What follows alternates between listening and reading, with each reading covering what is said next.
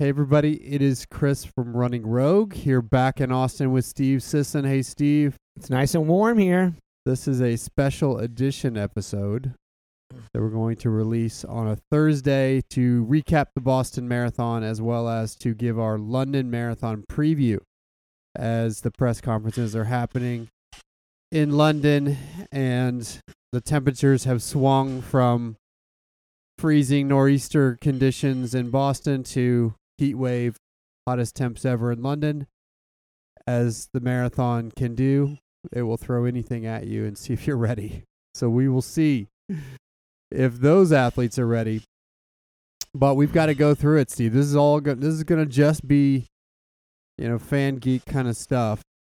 First of all we wanted to thank everybody who jumped in to watch steve and i commentate on monday at boston. That was super fun for us to get up on facebook live and do that.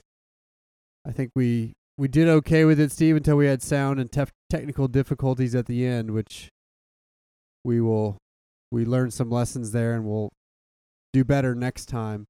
But it was fun and if you liked what we did with that please do shoot us an email with any feedback you might have.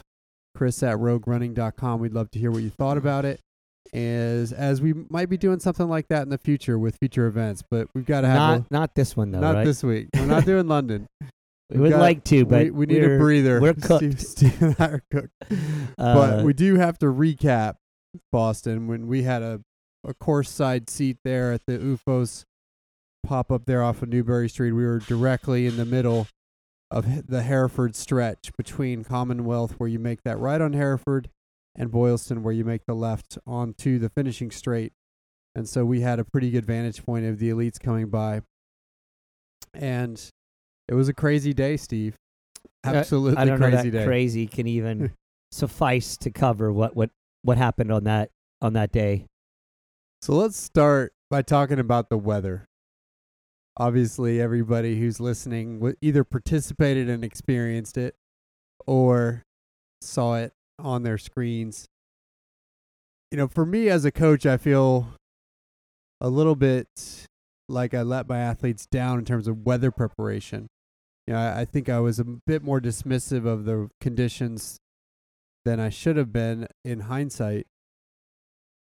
But I I don't think I or anybody really anticipated how bad it would be because you had the three factors the cold, the wind, and the rain. And all of those three things were sort of to the right extreme of what we anticipated.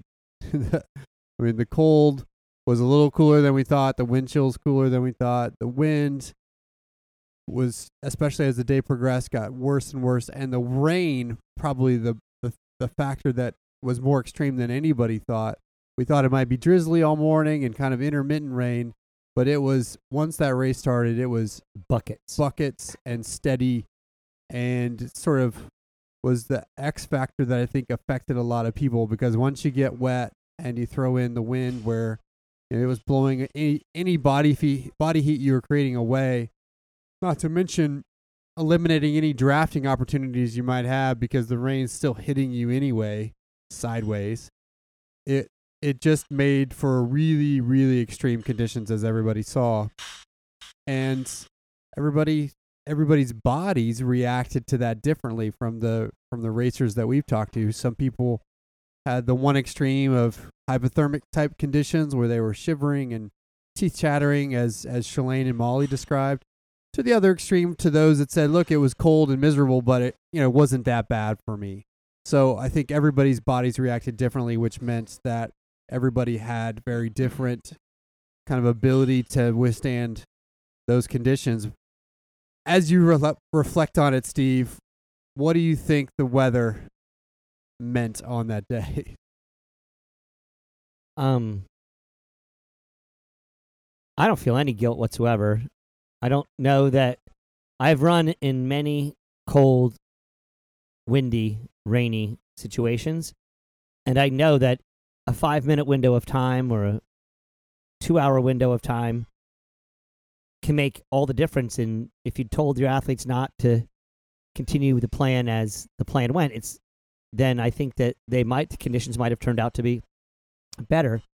And I don't know in any way, shape, or form how you could critique yourself in that regard because, or overly criticize yourself, I should say. I mean, critiquing we can all critique, right? But overly criticizing yourself because, as you said, individuals are individuals, and y- even if you think you could predict it, you can't predict it, in my opinion. Um, number two, you're at, you did give them, you gave them all, every athlete that was running for Rogue that had the opportunity to come to your talk would have heard you say, you adjust happens in the context of the race itself and you gave them all the all the intel that they needed to know before that.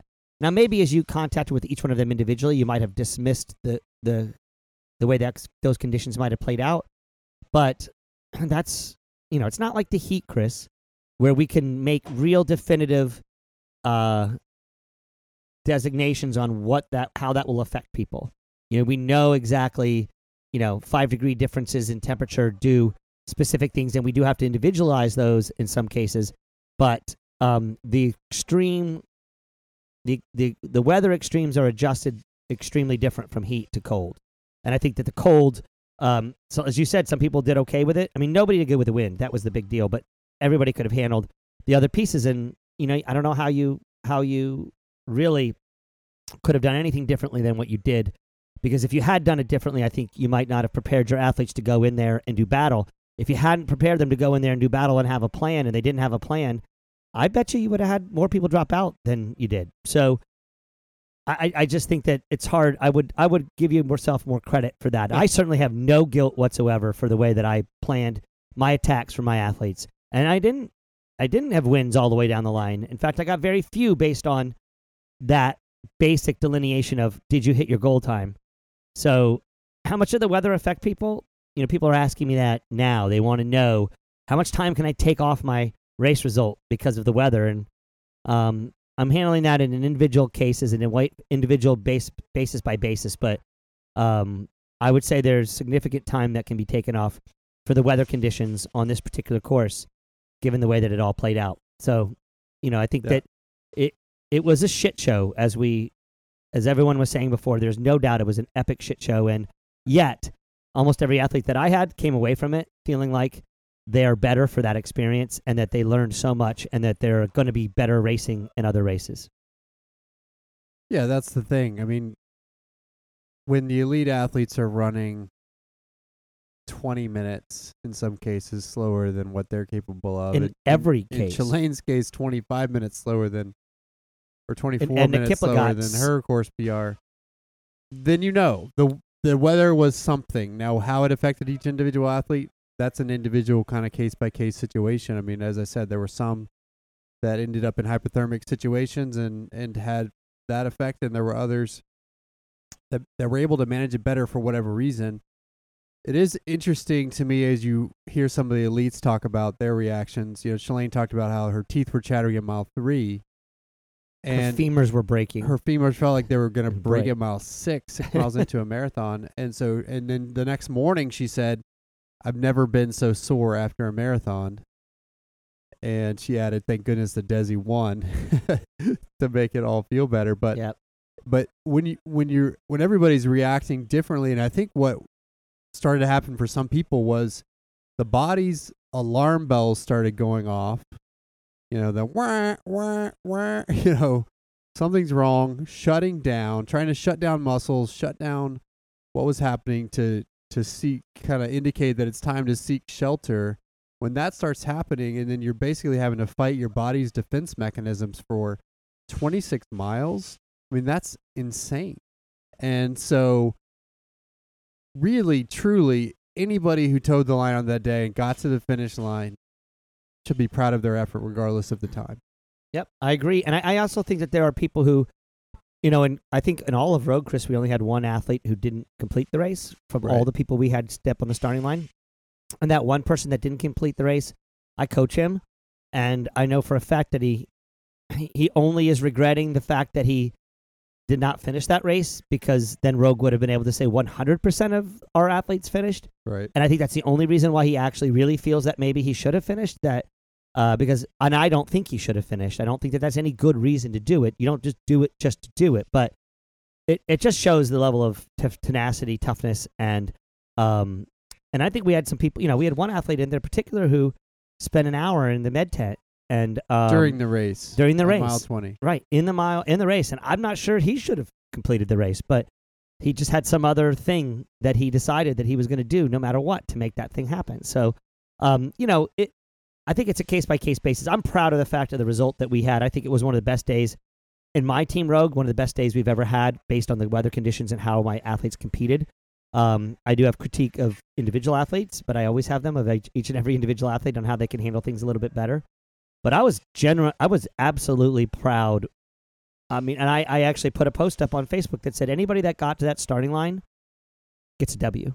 Um, they should get a win out of that because, and if you cross the finish line, you get extra special kudos. So, um, but even getting to the starting line and still continuing to keep your eye, your your head in the game and keep the eyes on the prize and still chase what you wanted to get. Now, Chris, we did have some athletes that Still got what they still wanted. got what they wanted and even more. So, right. um, but I do think that those are definitely the special cases, and um, you know, regardless, I think it was it was no good reason not to be a warrior. Yep. But there's never any good reason, in my opinion, not to be a warrior. The stats, there's some interesting stats from the BAA on percent finishers. The, the, the, the number of DNFs in this year's race was about 4.5% of the field that started, which is only about 50% higher than it was last year, which where it was around 3% of the field didn't finish, which to me is a mind-blowing number. I mean, given what we saw, and I remember it was about mile five or six when the elite men were being shown on the screen, and you couldn't actually see them because the downpour had increased to the point where you could literally not tell who was who in the men's pack. And that was the point where I knew we've got challenges because, es- and especially because it really didn't let up. It just kept going like that. And so there's a lot of people, you know, it was interesting 60% of the invited field, the Hancock Elite field, that's not necessarily everybody who started early or everybody who started at the very front, but the invited sponsored athlete field, 60% of that field did not finish. And yet, See? and Yeah. yet only 4.5% of the entire field didn't finish. And that's crazy to me. It just tells you how much This- or how tough this group of runners is at the starting line. I think it also tells you how important this race is. I mean, I think it's always been important, Chris. Over the you know since 1950 on, it's been important. I think after the bombing, it's become even more important. People were not allowed to finish that race at the you know for the bo- when the bombing happened, and I think anybody that has the right reasons for being on that starting line recognizes the value and the importance of being on that starting line, and so therefore m- almost all of them know what it means to get that finisher's medal and to and to be a part of that that parade or pageant as we talked about when we talked about the pre-race stuff. So um yeah, those people who don't value it didn't finish. the people who did value it finished. And that's not necessarily to a person, but that 4% of people who didn't finish, I'm I'm very sure that most of those people had a very good reason why they didn't get Right. get, it, get it done. And that's the thing. I think you can't throw stones to the DNFs because you never know. I mean, there were 2,300 people treated in the med tents. There were 80 people that were taken in the hospital with hypothermic conditions. And look, it's not worth your life. So there are certainly some people that had to make a tough choice. I mean, Arik's situation, he was walking, couldn't move on his hamstring, was reduced to a walk in those closing miles, still had several miles to go. In those conditions, without moving and creating body heat, I don't, it wouldn't have been smart for him. Yeah, you and I talked about, you know, after the race when we were on our way back to our hotel, which afterwards we took a I took a big nap. Chris continued to be fanboy and basically looked up everybody's post race. You, you guys want to know who the who the who the biggest fan is here? I'm I'm now ceding that over to Chris. He deserves it. He's earned it. But you know, we talked on our way back to our hotel that I asked you, Chris, would you have finished given your conditions two years ago when you had your foot break in the middle of the race if you had had the same weather conditions? And you didn't say yes or no, but you certainly gulped. Yeah. and you were like, Yeah. I'm not sure. You know what I mean? And that's what the car- case that Arik was in with that was it, it there's just no only the ego or some kind of real commitment to something way beyond what your race is would really justify someone walking that race in like that. But then uh, we have Ashish. Then Ashish spent an hour in the med tent, they had a bus sitting there waiting for him. They said, "Look, you can get on the bus when you're ready. It'll take you to the finish." And he said, "No, I'm going back out." Yeah. And and I mean, he said he stopped and went to the med tent because he was shivering so badly at mile 20 that he couldn't run in a straight line, and he was running into people. And so he realized I've got to get over to the sides. He found the med tent, got in there, got warm, took him an hour, and then jumped back out there. I mean, to me, it's like props to Ashish. The man is a warrior. Did you read that article about the gentleman who did get in the bus and did have to go back to his hotel, and then he decided he got warm, got some tea in him, and took a Uber back to the spot to the aid station that he dropped out that he got taken Wow. out at, and got back on the in the course and kept running. The course, of course, closed on him as he was finishing, and he jumped on sidewalks and everything else. But they allowed him to come across the finish line, Wow, and he crossed the finish line. So he had gone home that's crazy. and then gone to his hotel, warmed up and everything else, took an Uber, and went back out onto the course. So, and he said, See, he said to him, he said afterwards, he goes, "That's what this race demands." And I'm, I'm, I'm very happy that I made the decision that I made, and I felt like I absolutely. This was going to be his last marathon. He said, or at least for a long time, as he needs to spend time on his business and his and his family and everything else. And yeah, that's a pretty cool story. The other thing to mention here, as it relates to DNF, sixty percent of the invited field, it's easy to cast aspersions to those elites that dropped out. But I think it's important to keep that in context too, because some of the, a lot of those athletes had hypothermic conditions that might have been extreme and that took them out. But also, they have to make a financial decision Absolutely. which is which the everyday runner, that runner in the main pack, doesn't have to make. Which is that I might be able to drop out from this race if I- know I'm out of it, and go to another race and earn a payday somewhere else. And so they're having to make financial and career decisions in the midst of also making personal well-being decisions that are just different and it's it's impossible for us to understand what's going through their mind and I mean it does make me you know love and appreciate those elites that did finish even more. Mm-hmm. Shalane, Molly, Edna Kiplagat.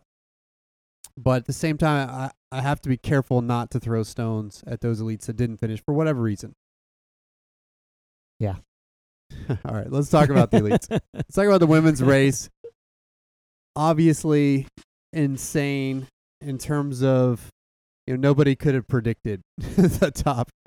I mean, if you had a you know like a March Madness bracket for this with predictions for this for these top five women on the on the marathon side, th- nobody would have had it right.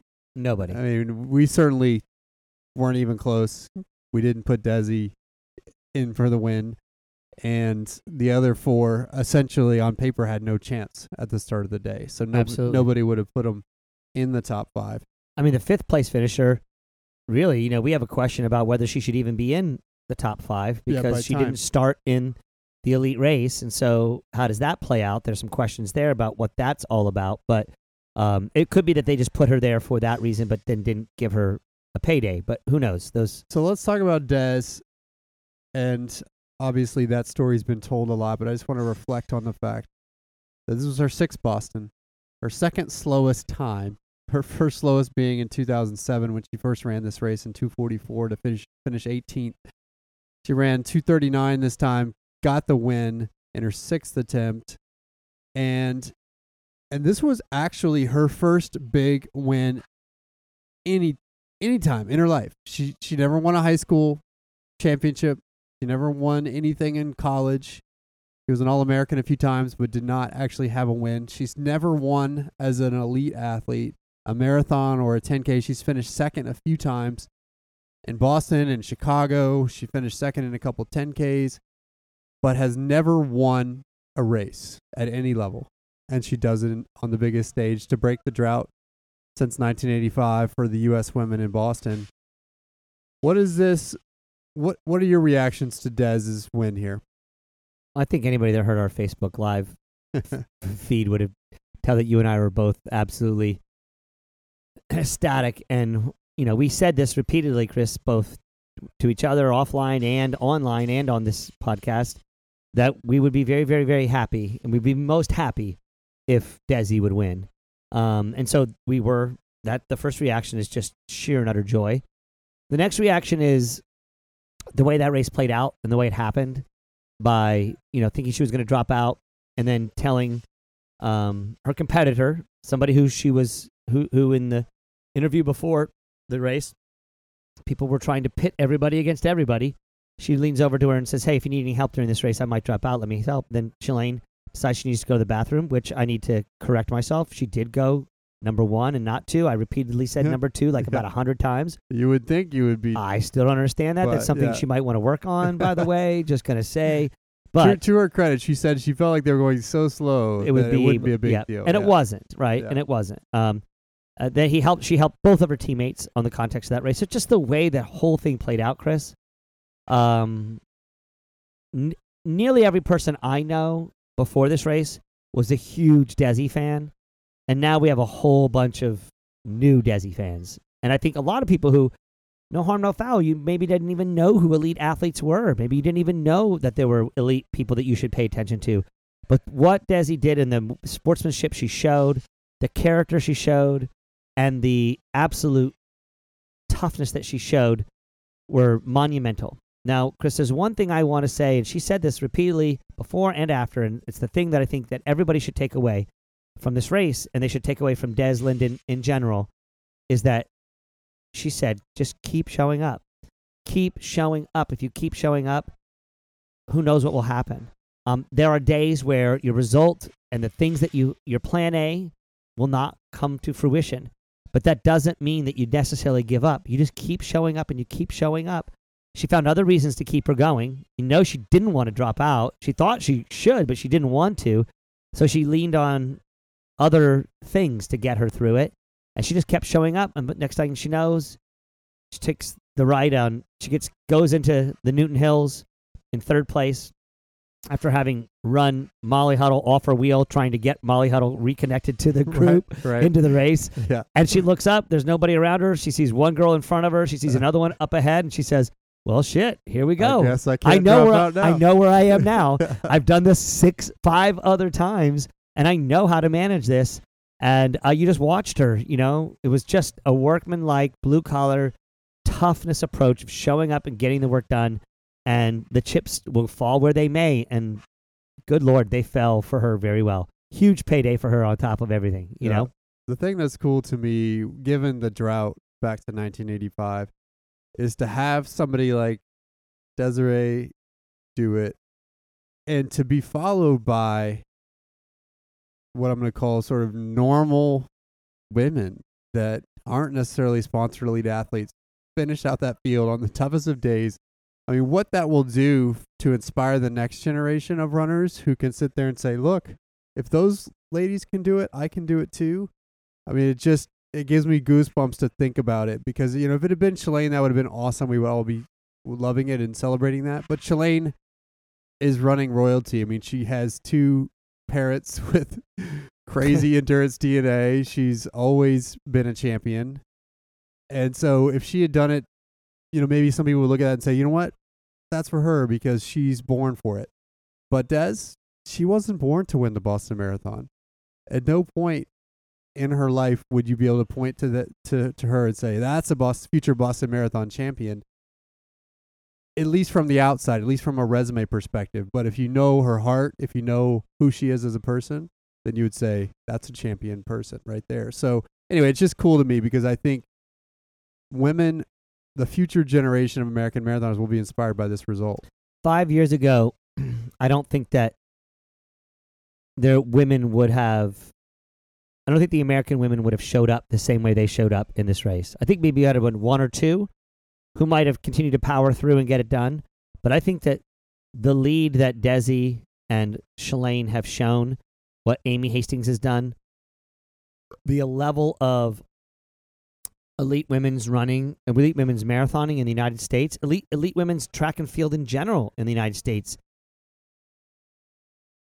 means that women will continue to fight for everything they have. And I hope the men will take note. And I hope they will recognize that Yuki's result here, the, the men's winner, proves that if we had had men who were more in alignment with getting being a part of a big, big picture and being willing to suffer and push through, not to take anything away from the American men that did get in the top five, but they stumbled there. And I think that the American women pulled themselves there. And they did it together. Absolutely. I mean, it was awesome to see Shalane and Molly's interviews afterwards and and their tweets and so forth. That just, you know, they had tough days. Shalane and Molly both had really tough days, and they said that. But they said it's made so much better by the fact that Des won. You know, she she's deserving, and you know they could rest easy. I mean, Shalane said she didn't hardly sleep that night because her legs were hurting so badly, but he woke up and said, "It's okay. Des is the champ." So that kind of respect and the way they all sort of thought about each other first, in addition to being the fiercest of competitors, is so so cool. Now let's talk about some of these women that finished behind Sarah Sellers. I mean, we we were trying to figure out who it was as we looked at the finish. Well, in, in my defense, I would have known if I had known what her maiden name was. yeah, we because, got thrown off by that. Yeah, I I knew that Sarah Callister had run at Weber State, and I knew that she was. I think she'd run 32 minutes for 10k, and which is very legit. which is really legit. And and I do think that one of the other things people need to realize when they look at her time and say 244, she said in her post race interview she was pretty confident. She and her coach were pretty confident that she was somewhere between 232 and 230. I think her coach thought she was in 230 shape. She was a little more reticent than to say that, but she was confident enough to say that she was in 232 shape. Yeah. Which anybody who's a marathoner knows the difference between those two things. right. And um, you know, so I think that you saw a result that was indicative of her fitness, and to only be four minutes behind Desi Linden on a day like that is definitely testament to the toughness of those two women.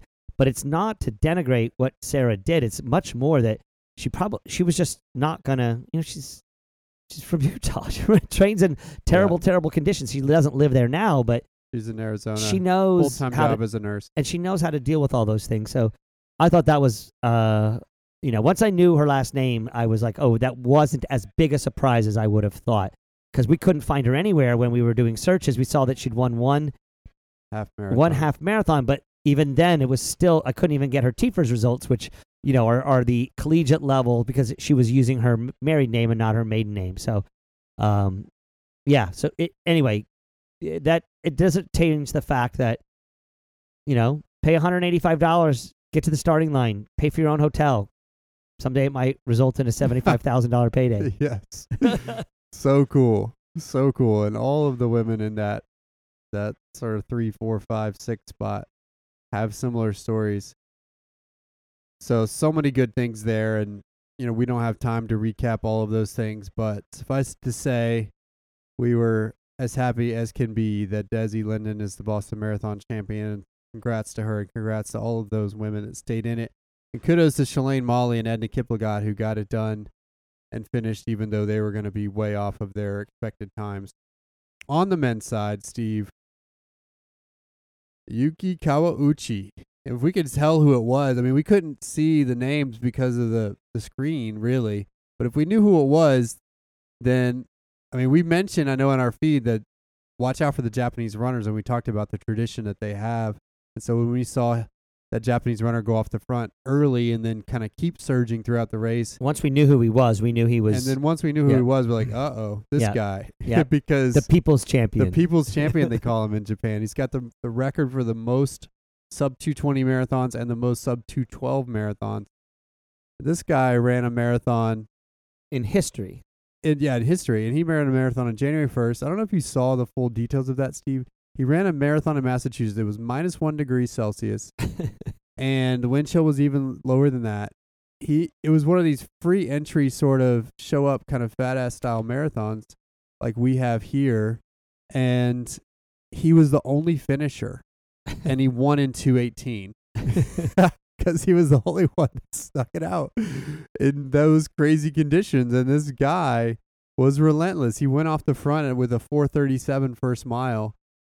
Apparently, the NBC feed didn't even give the initial splits because they thought they were wrong. They thought there's no way that they're going out that fast. But he kept it honest from the beginning.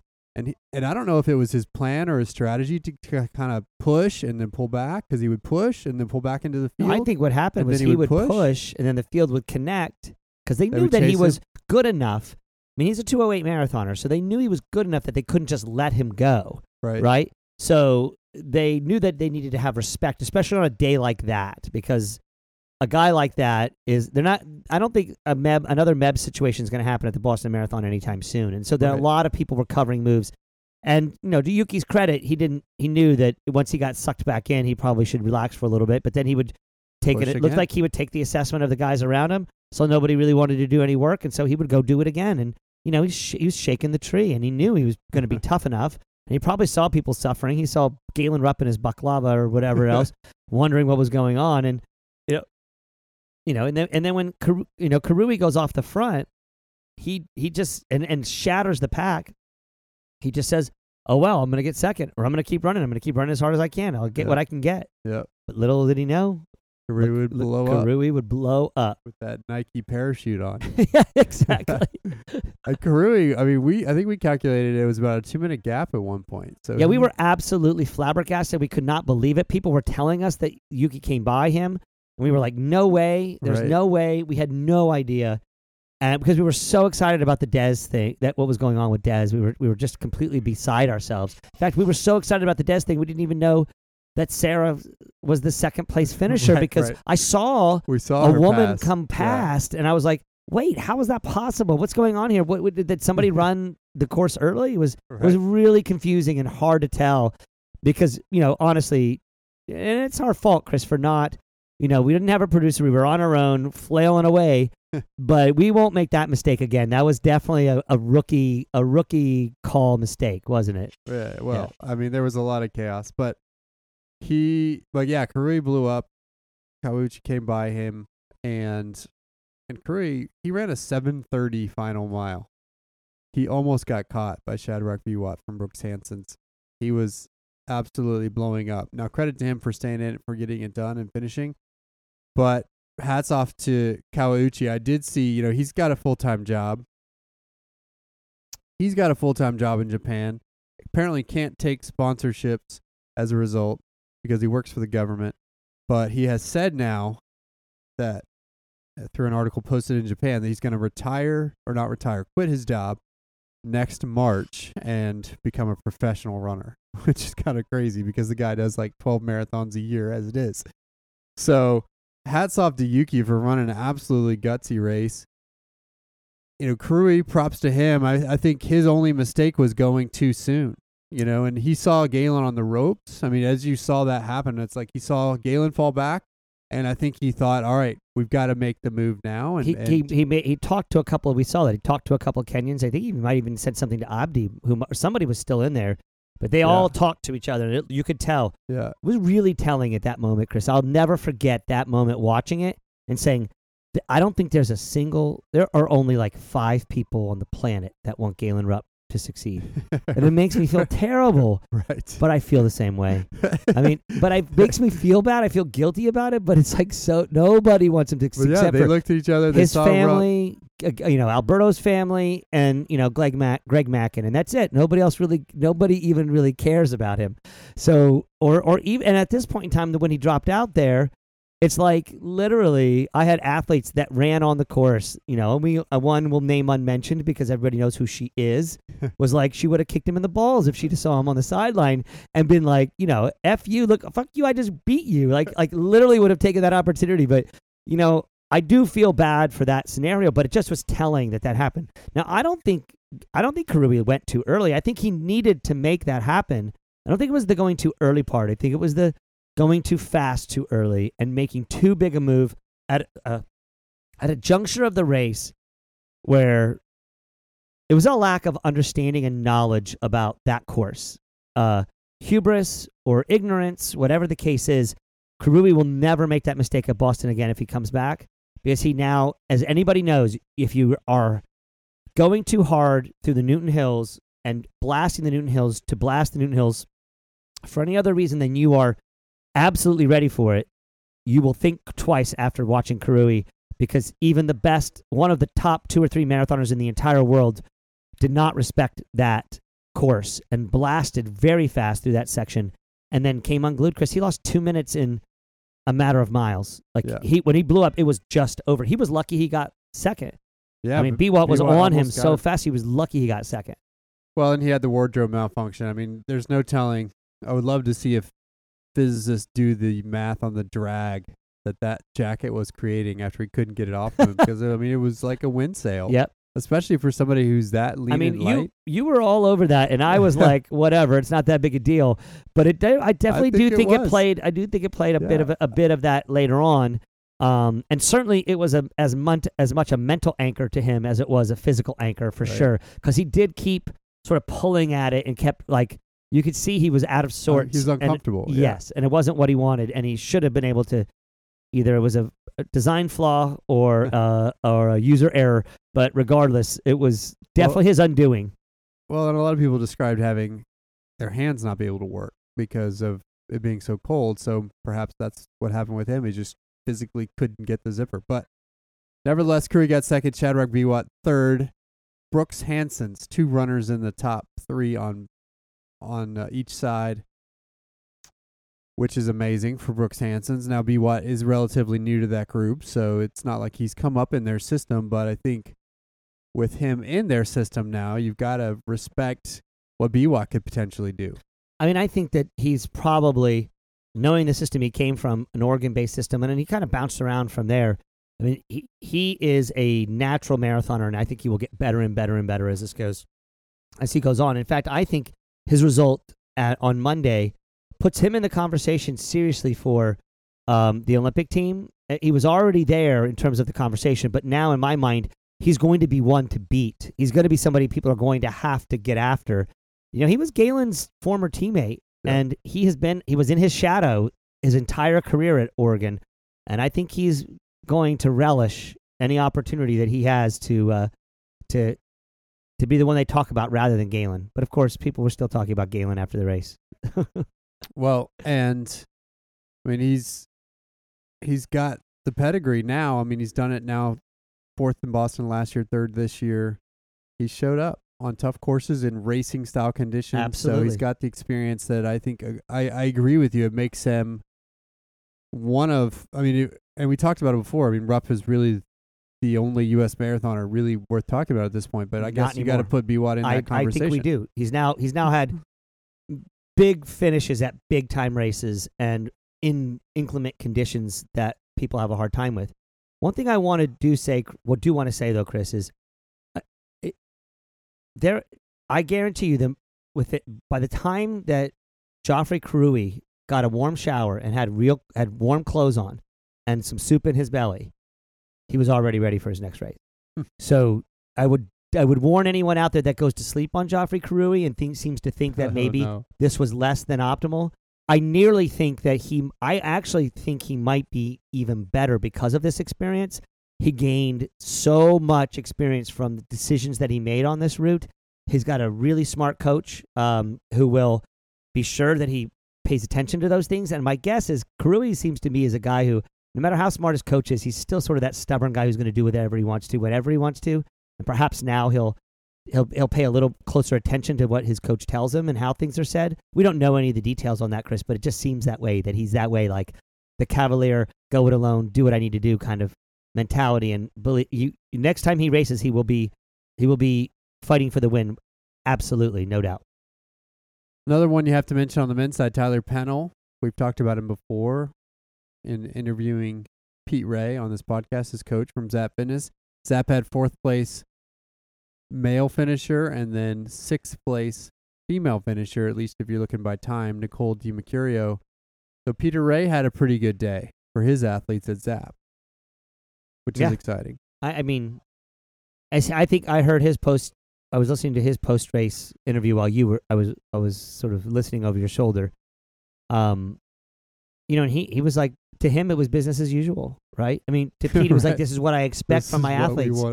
This is how I this is how I train my athletes, you know, and they did exactly what I thought they would do. I don't think he was surprised in the least. He was even less surprised about Nicole's result than he was in a lot of ways than Tyler. I think Tyler, he probably didn't expect would have the opportunity to run up that far. And I think Tyler's race was much better comparatively than Nicole's race was. Um, it's just the women's field, when it was decimated, it was absolutely decimated. And the men, those who finished, had, did hold on stronger than, than. And so I think Tyler ran a, a really, really good race. But even he was playing, downplaying the results that he had and just was like, I just did, I made the adjustments that I needed to. I took my watch off. Coach said not to even pay attention to what was going on on race day in terms of the course. And I just ran by feel and tried to work with other people. Another key thing, Chris, I think that will come away from this Boston Marathon is Americans' willingness to work together to get a, a, a goal and recognizing I don't you don't need to race anyone in a marathon until 20 miles in. You really don't need to. I mean, Kenyans will always do that, and others will always do that. Don't tell Yuki, you know, he, mm-hmm. Kawauchi, he will he will definitely be racing you one meter into the race. But generally, Americans, unless it's the Olympic trials, they could benefit a lot from doing a little bit more of that working together and and letting you know letting all the boats get into higher water because they're they're able to work together to make it work. I think that would be, I think that's a, that's something I hope all Americans will will pay more attention to. Des's legacy on the day for sure. All right, so those are the elite fields. I, I think it's safe to say that there will never be another Boston Marathon like this. We've got to give some shout outs to some of our rogue athletes. Our rogue women, women's team, scored third in the team competition, the BAA Boston Marathon team competition, which is a really big deal, especially with the Northeast clubs. And we always get Mark Bergman from our team always dutifully organizes our teams and gets us entered. And in this case, we had third place women with Kristen Tucker, Kate Barrett, and Rebecca Jones getting on the podium for the team competition. That's a cumulative time score amongst your top three fastest runners. And our fourth runner And our fourth runner would ran 302 from the third wave. second I mean, wave. from the yeah. second wave, but the the, back back, of the second second wave. wave. I mean, she, She- ran 302 from the back of the second wave on the worst weather condition day ever. Katie Gwynn, probably the race of the day. I, I gave that race to, to Chris Schmidt earlier because uh, he just had a personal great day. But I do think I you know between between our uh, between Katie and um, Jim Moore, those were th- th- there's just incredible performances on the day. So congrats to the Rogue women. Jim Moore, you just mentioned, got fifth in his age group. I mean, he was going for a top 20 age group finish. He's 46, I believe, and got fifth in his age group, which is an insanely good result for him. Got a course PR in a 248.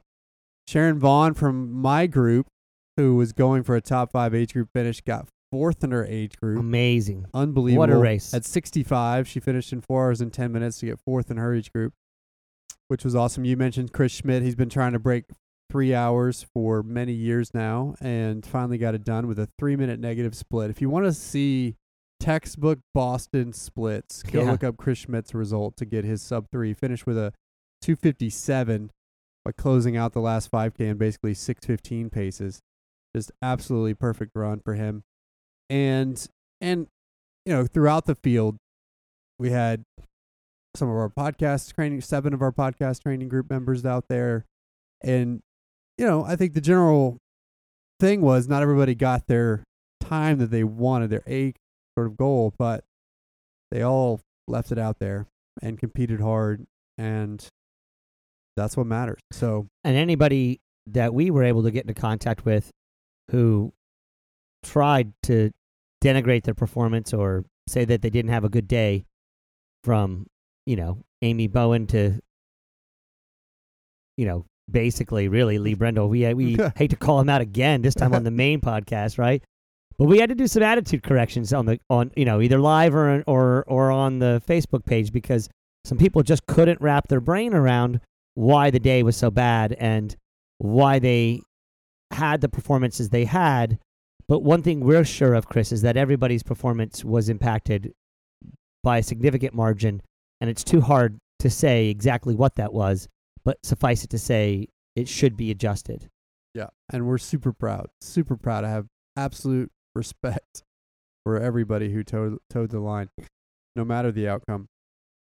All right, see, we got to switch gears to London preview. Given all the Boston hype, we've intentionally sort of not talked about London because we got really excited about it early in the year, and I think wore everybody out with our Kipchoge, Yes. our Kipchoge fanboy nature. So, but we did, we got to talk London. It's coming up here this coming Sunday. If you're listening to this on Thursday, Friday, or Saturday, and as I mentioned at the top, the weather's going to be warm. It's going to be the polar opposite of Boston. In fact, they're sending emails out to run, London participants that basically say that they're expecting the hottest London temperatures on record on Sunday. For us, it's not too crazy, and even for Boston, it's not too crazy because it looks like the low in the morning, at least for those that are understand Fahrenheit, it's going to be 58 degrees Fahrenheit, getting to mid 70s later in the day, which is pretty similar to you know to a warm Boston kind of day. So not crazy crazy hot for those that are used to that, but certainly warm for London. And the fields are hot too. Oh my god. They are not hot. These are like in fuego. I do not know how to say it. Like like rocket fuel like standing Uh, underneath a atomic. rocket when it takes off atomic. Yes, it is it is crazy how good these fields are. The fields I mean, these are the greatest. stacked. These are the greatest. This is the greatest marathon field assembled, both the men's and women's, in my opinion. I mean, I am subject to hyperbole, so I do do do that frequently. But I mean, it's absolutely, especially the women's field. It's just we've never seen this before. I mean, just and not just people who run fast times, but people who have won major races. So let's start with the women. You've got Mary Keitany, who is the favorite. She's the defending champion, has run the women's only world record in a few ticks over 217. You've got Tirunesh Dibaba, who would be, I think, consensus second pick for most people. She's the Chicago champion, finished second to Keitany last year in London, also a 217 marathoner. You've got Vivian Cheruiyot, who's the the Frankfurt Marathon champion. But also an absolute crazy psycho good 5K, 10K runner on the track. She's Yeah, known more for that than anything. yeah, and and just a champion in general. I mean, she wins. She wins. Yeah, Rose Chelimo, who finished, who won the World Championships last year and got second to Kiplagat in Boston. You've got Gladys Cherono, the Berlin champion. You've got Tufa, the London champion from 2015. Mare Dibaba, the 2015 world champion, who also got the bronze in Rio. I mean, and then in there you've got Stephanie Bruce and Becky Wade from the U.S. who would be the top Americans in the field. Just unbelievably stacked. Now, the questions or the things at play here. Certainly, there's a question of who will win, which we'll get to in a second. But there's been some discussions from Mary Keitany that she's she wanted the organizers to get her male pacemakers to go after Paula Radcliffe's women's world record in a mixed field, 215 and change. And so and we we haven't heard the final word on whether or not they're actually going to go for that or not given the conditions, but she at least talked about going for the world record, having the pace setters go out in a 215 equivalent marathon pace, which is which hasn't been done since Paula did it in London N- not a long time not ago. only has it not been done, but nothing approaching close. within two minutes of it. So So what do you think? Will will the world record be sniffed at all? No, I don't think so, Chris. I think I do think it is very with these two athletes going head to head, even in weather conditions that are suboptimal. Um, I do think that the women's only world record has a chance to be broken, but I don't think that the combined will. And I think if Mary Keitany decides to go after this, I'm, I think I don't think that Deba, D- Dibaba will go with her. I think that Dibaba's a little bit smarter than that, and she'll probably just use the when the women's pacers, the pacers that will be provided for a world record performance on this course, but go out at a minute and a half, you know, cumulative minute and a half, two minutes time slower. I I predict Dibaba will go with the second group, if even if she even if she is all alone, but she'll have pacers. So they may, both have pacers, but I don't think Mary will be able to hold on. And I am, I think, I think this is a this is a big problem for Mary if she goes for that with the weather conditions the way they are.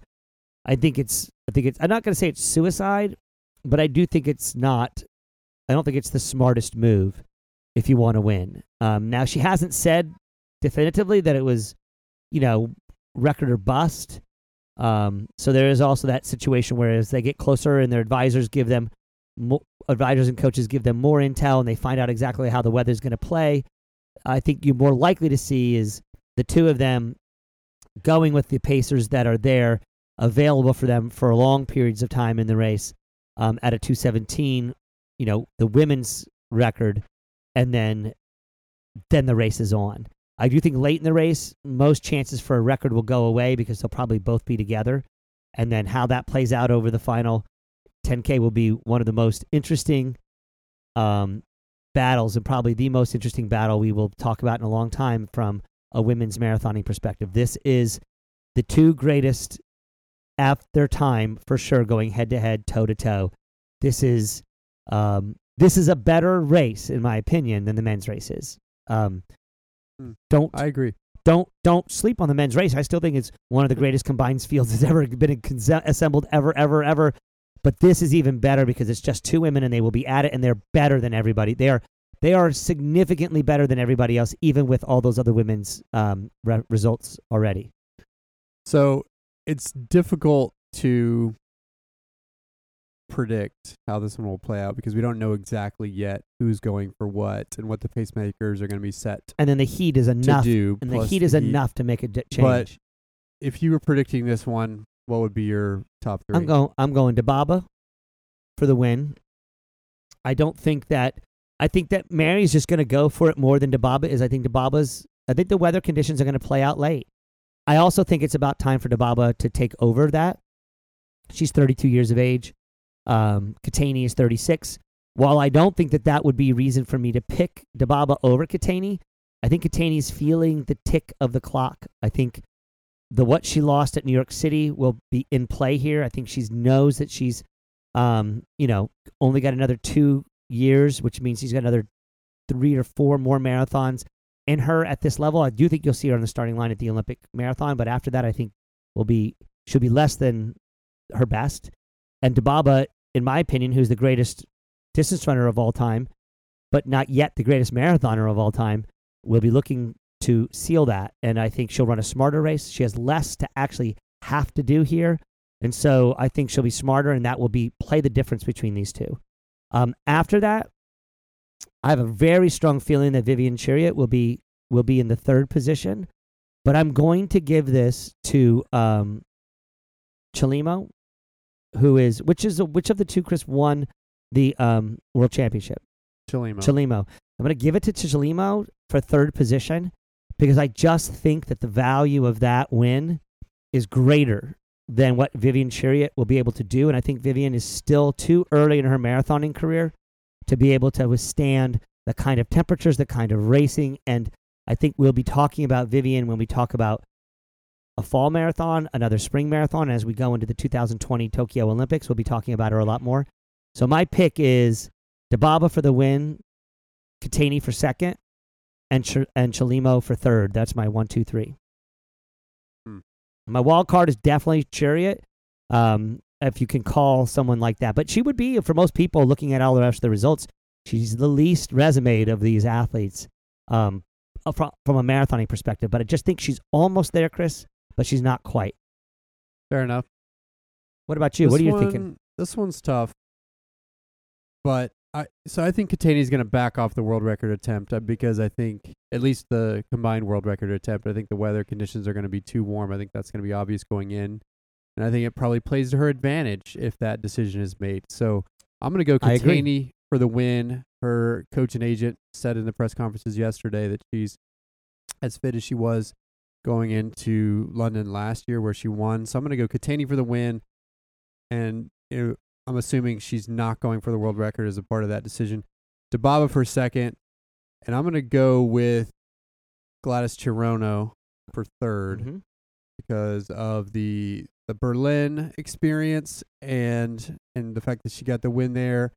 My issue with Chelimo is that I believe in her, but I believe in her more in a race race situation. You know, she did well at Boston at World Champ for without pacers, and I think she would do better in a situation if there were no pacers. Although it will be interesting to see how she does here in a in a paced race. Well, there very really well may not time. be pacers. You know, a lot of what you're true. doing is Where basing yours on what happens from a weather conditions and push. You don't get those asterisks. Don't count when we do the Yeah. points afterwards, Chris. Just so you no, know. I So understand. I'm not you asking can make for, your arguments, but I'm not asking for asterisks. I'm just telling you what my arguments are. so Keitany Dibaba Cherono for me. One, two, three. But it's gonna be interesting and you have a long list of of athletes that could be in there. You got Churia, you got Tufa, Dibaba. All all of those three could em- could end up on the podium. And if something happens with Keitany or Dibaba and they blow up, it's wide open. yeah, extremely likely for us not to be correct in our in our assessments here. Yes, as we saw in Boston. Now, on the U.S. side, you've got Stephanie Bruce and Becky Wade as the top American. Stephanie Bruce is trains with the NAZ Northern Arizona Elite Group that we talked about in our Boston coverage that Kellyn Taylor trains with. Ben Rosario is her coach. She's been working on speed. She she competed on some shorter stuff uh, over the winter and has also been doing crazy crazy miles. She's the mom of two as well. And it seems like she's going for a big PR here. Her PR, if I don't, if I remember correctly, is 227, 228 in that realm. And it seems like she's going to try to push that down. She hasn't stated exactly what she's shooting for, but it seems like she's going to try to push that down a la Amy Hastings Cragg, what she did in Tokyo. Something in the 223, kind of 224 range potentially. So she's going to be going fast, and while I don't think that'll put her on the podium, it should it should have her in the top ten if she's able to pull that off, depending on who finishes in front of her.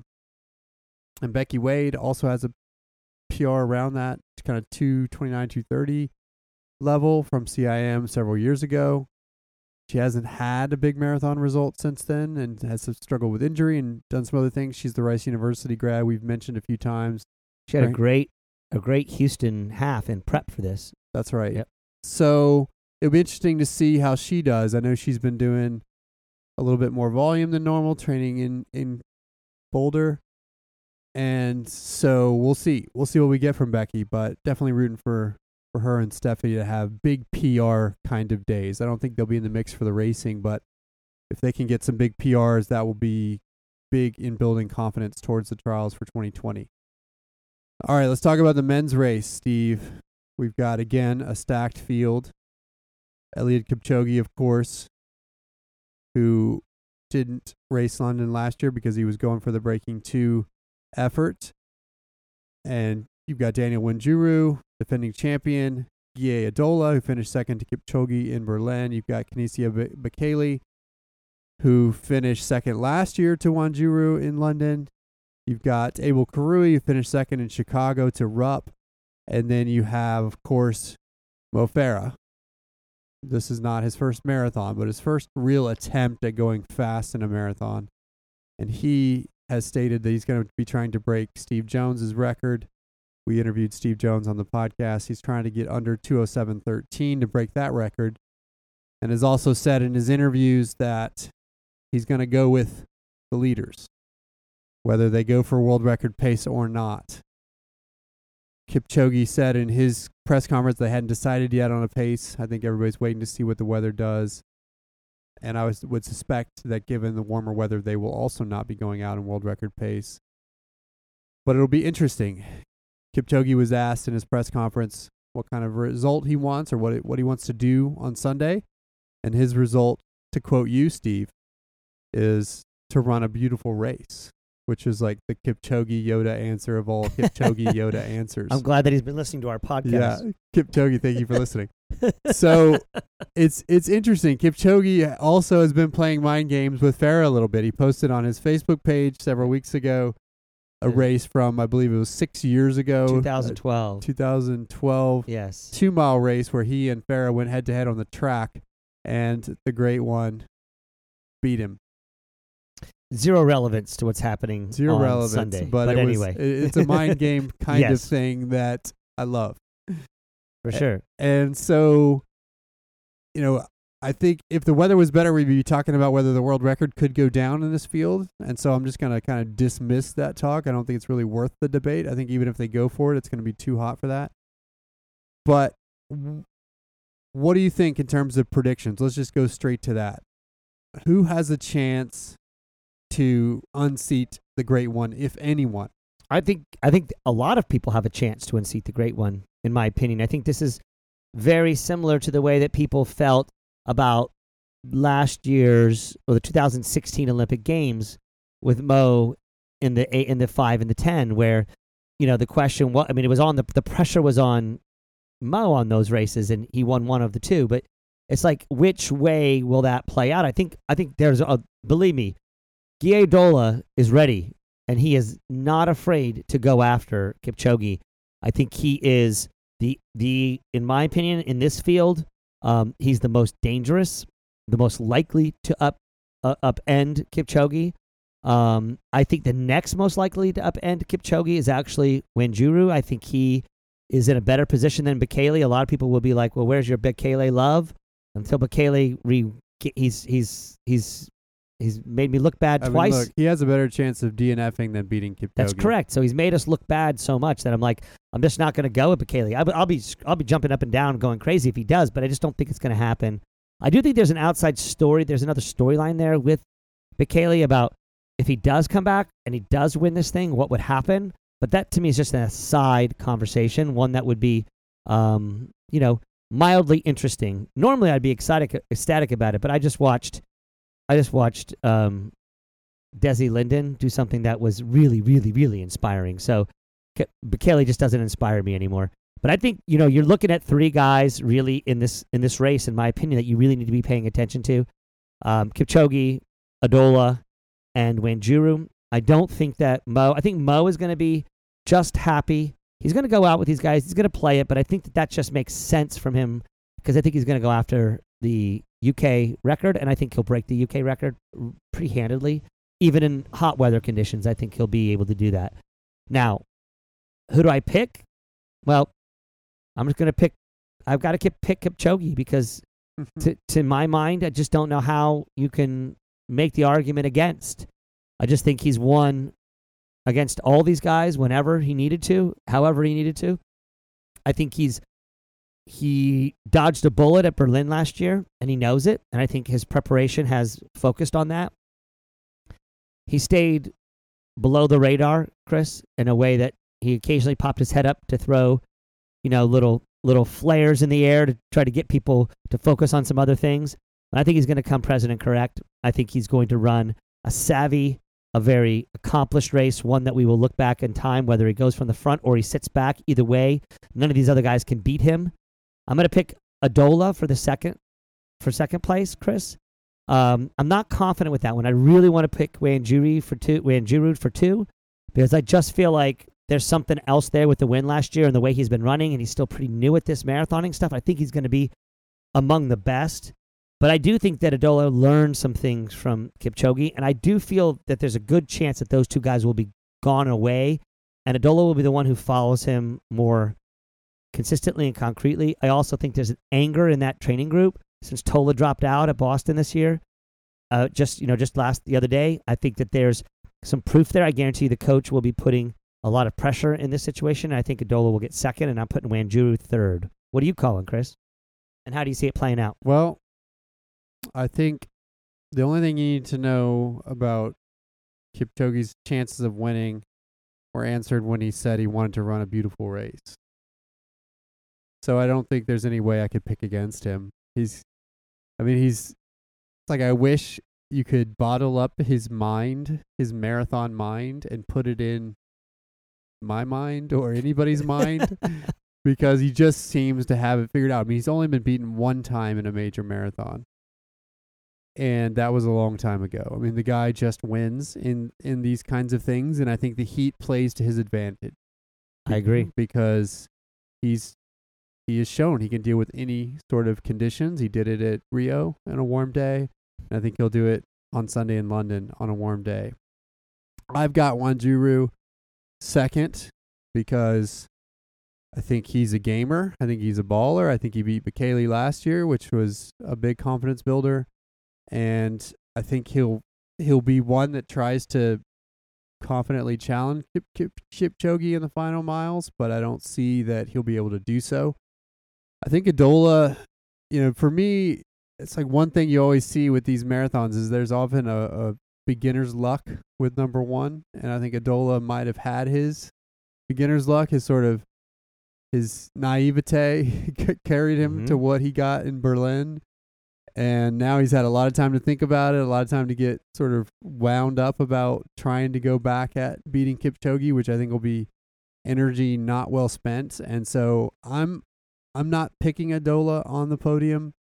I'm not picking Bekele on the podium. I think Bekele will DNF. I I like Kirui, but I I just don't think he's fast enough to beat or to hang with these guys. So I'm gonna pick Farah for Cool. third, and I think he'll break the British record. I think he'll run something in the 205 high to 206 range to to get third.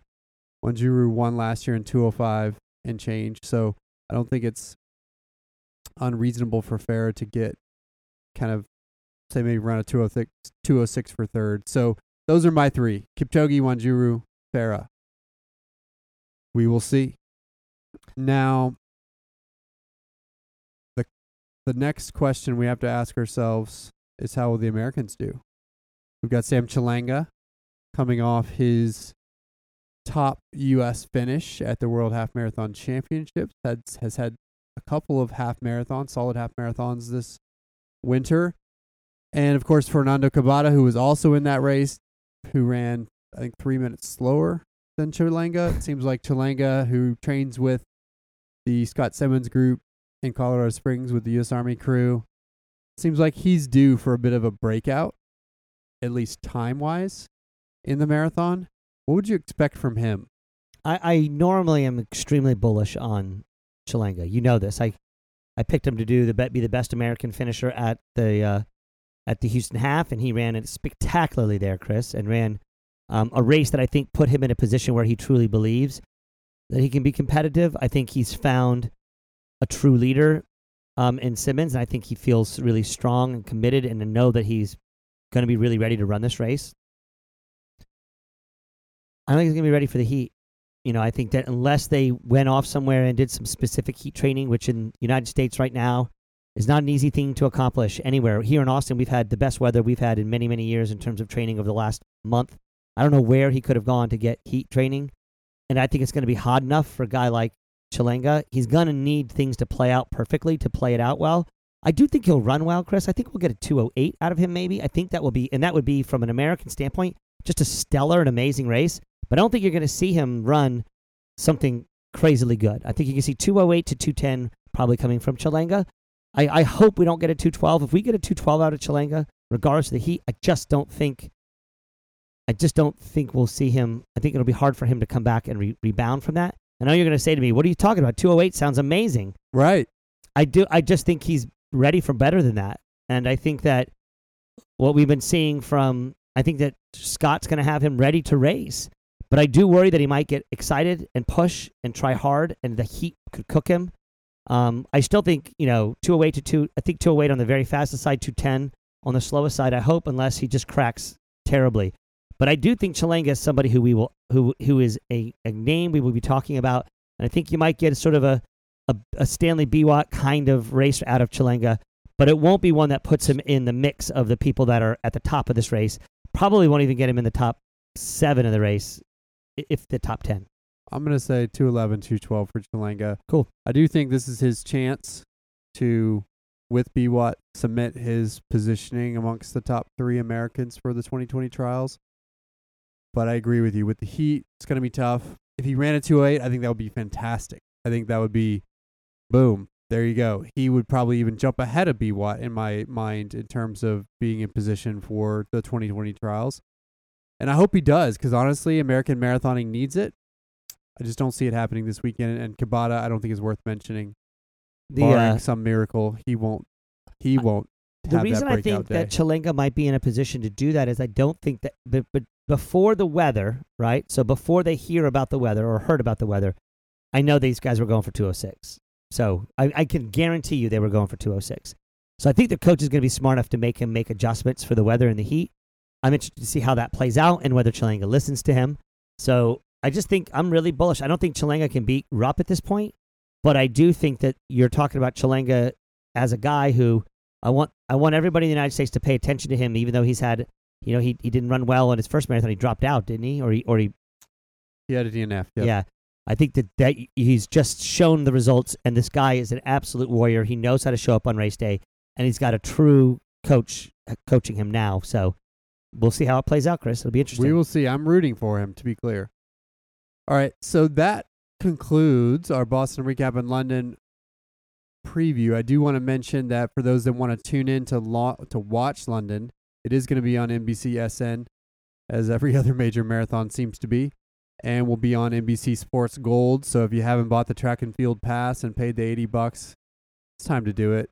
You're, you're going to have several things to watch throughout the year, and that's a year long subscription.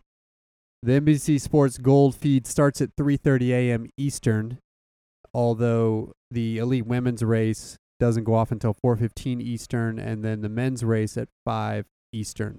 So if you're watching from the U.S., those are the times you can tune in to see what's going on, and we will of course bring you our recap in some future episode. So was, as always, check us out on Facebook, Twitter, or Instagram at Rogue Running or on our website at roguerunning.com. Until next time, we'll talk to you soon.